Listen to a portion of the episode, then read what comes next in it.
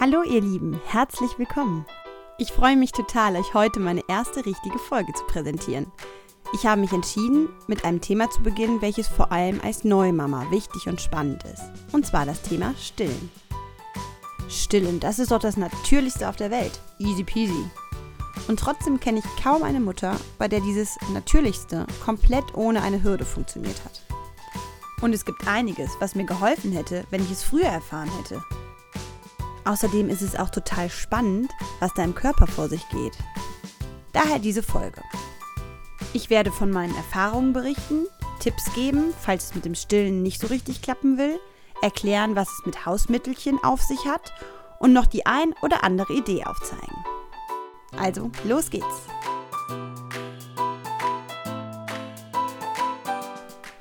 Als meine kleine Lara auf die Welt kam, konnte ich sie leider nicht direkt stillen – da sie zur Beobachtung auf die Intensivstation musste.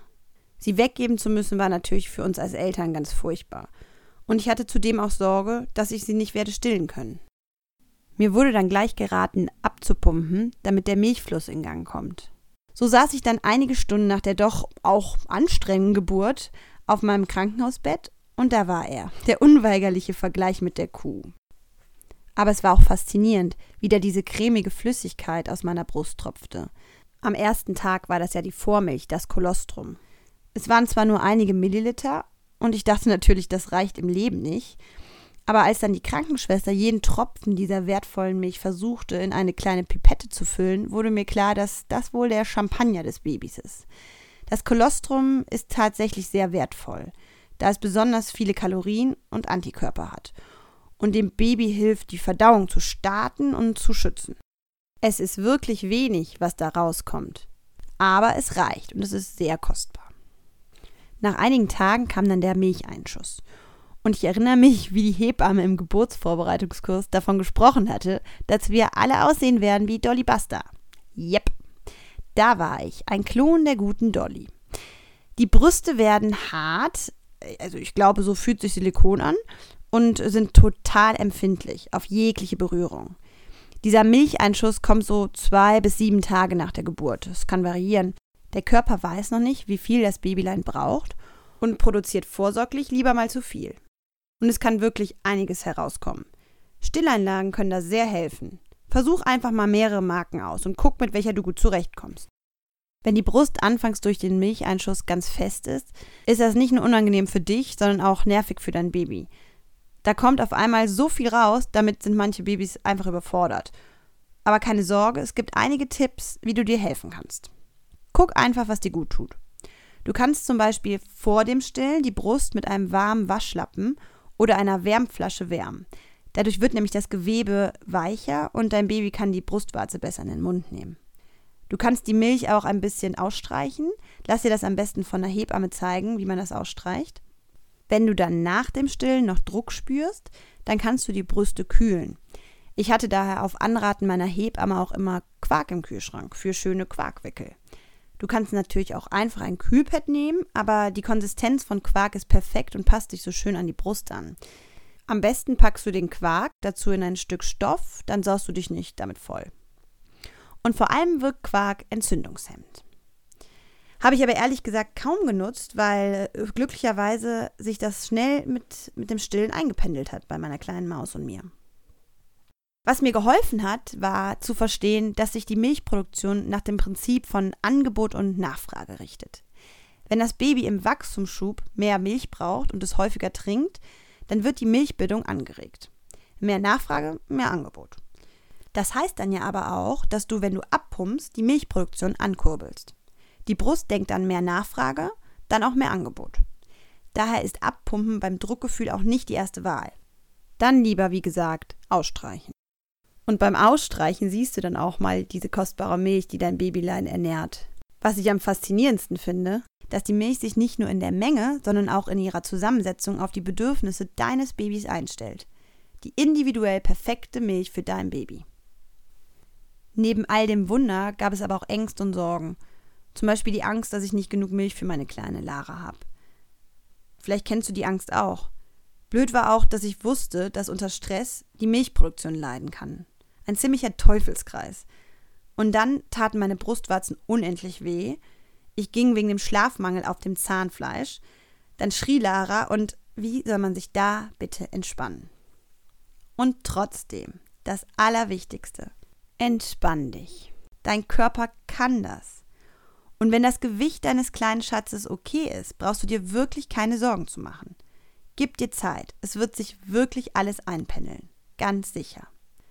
Die Sorge, nicht genug Milch zu haben, ist leider ziemlich weit verbreitet.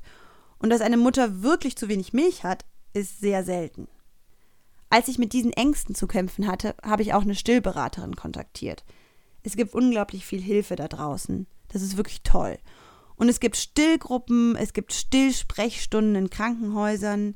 Geh doch einfach mal zu einer hin und guck, ob dir der Austausch gut tut. Über die Ängste reden ist auf jeden Fall hilfreich. Und vor allem, wenn du merkst, dass du mit deinen Sorgen nicht allein bist. Man ist ja eh so unglaublich emotional und auch häufig unsicher in dieser Lebensphase. Da brauchen wir gegenseitige Unterstützung.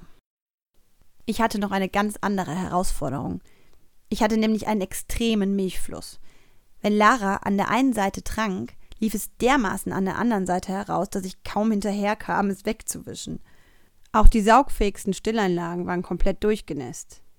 Ich war wirklich am Ende mit den Nerven. Keiner konnte mir da einen guten Rat geben.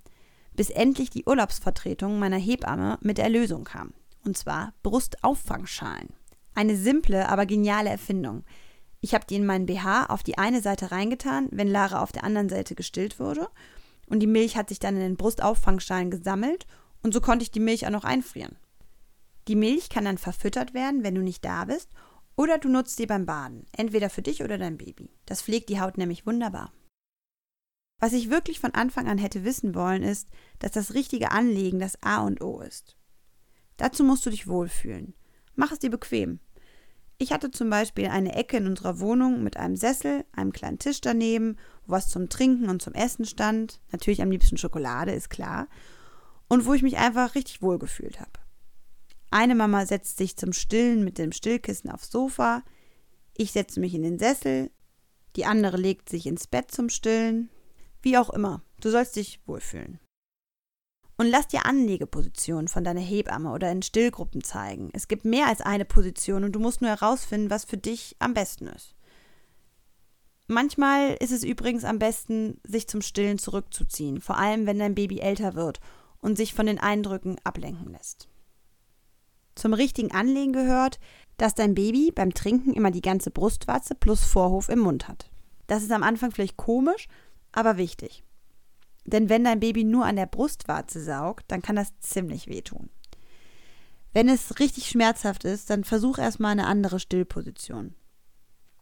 Ein Beispiel. Eine Mama hatte nach langem erfolglosen Rumprobieren endlich keine Probleme mehr beim Stillen, als sie angefangen hat, auf dem Rücken liegend zu stillen.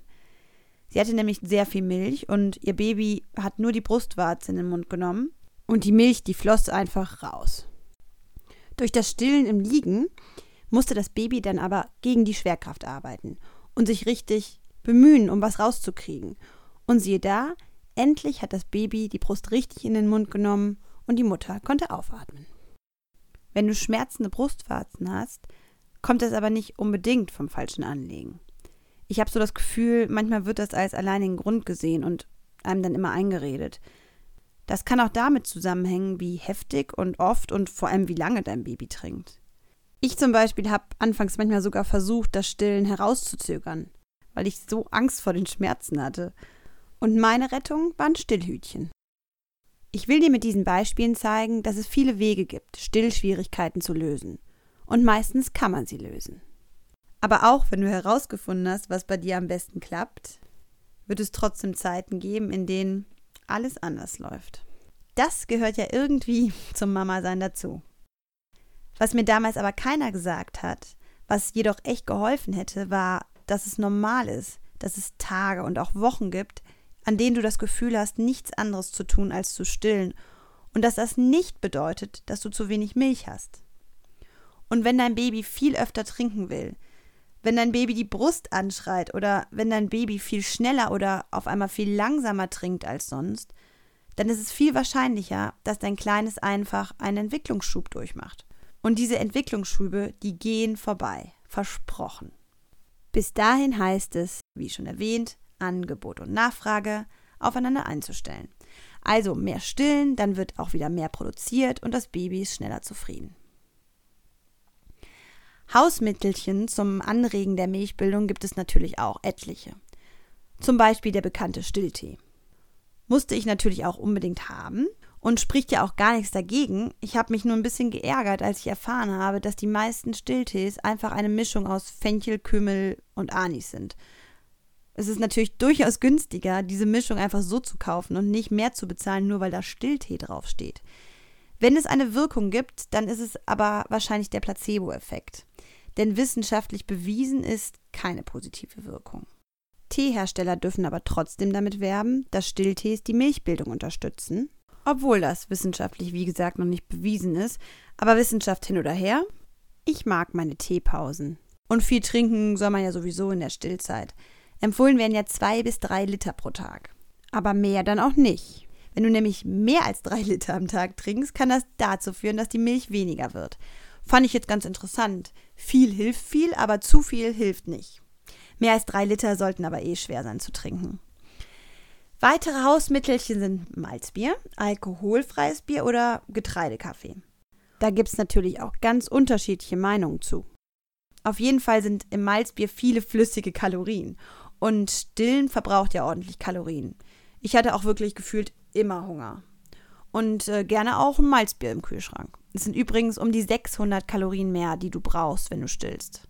Das ist ungefähr so viel wie eine Tafel Schokolade oder ein Bagel mit Avocado und Frischkäse oder wie 500 Gramm Wokgemüse oder auch wie eine Portion Spaghetti Bolognese.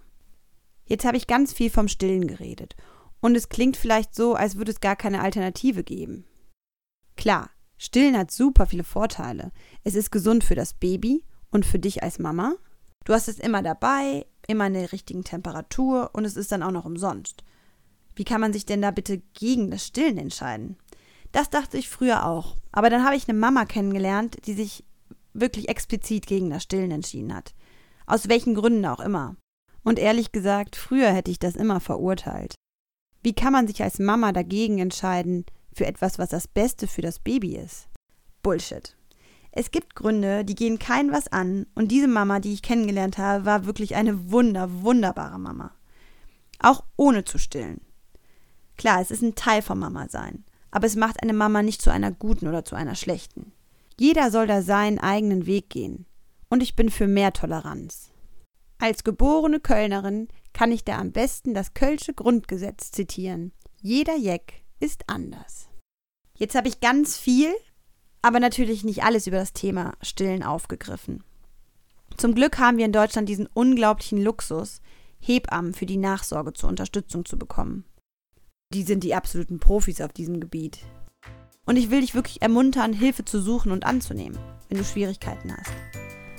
Und genieß das Mama-Sein. Es ist wirklich die wunderschönste, spannendste, aber auch chaotischste und intensivste Zeit in deinem Leben.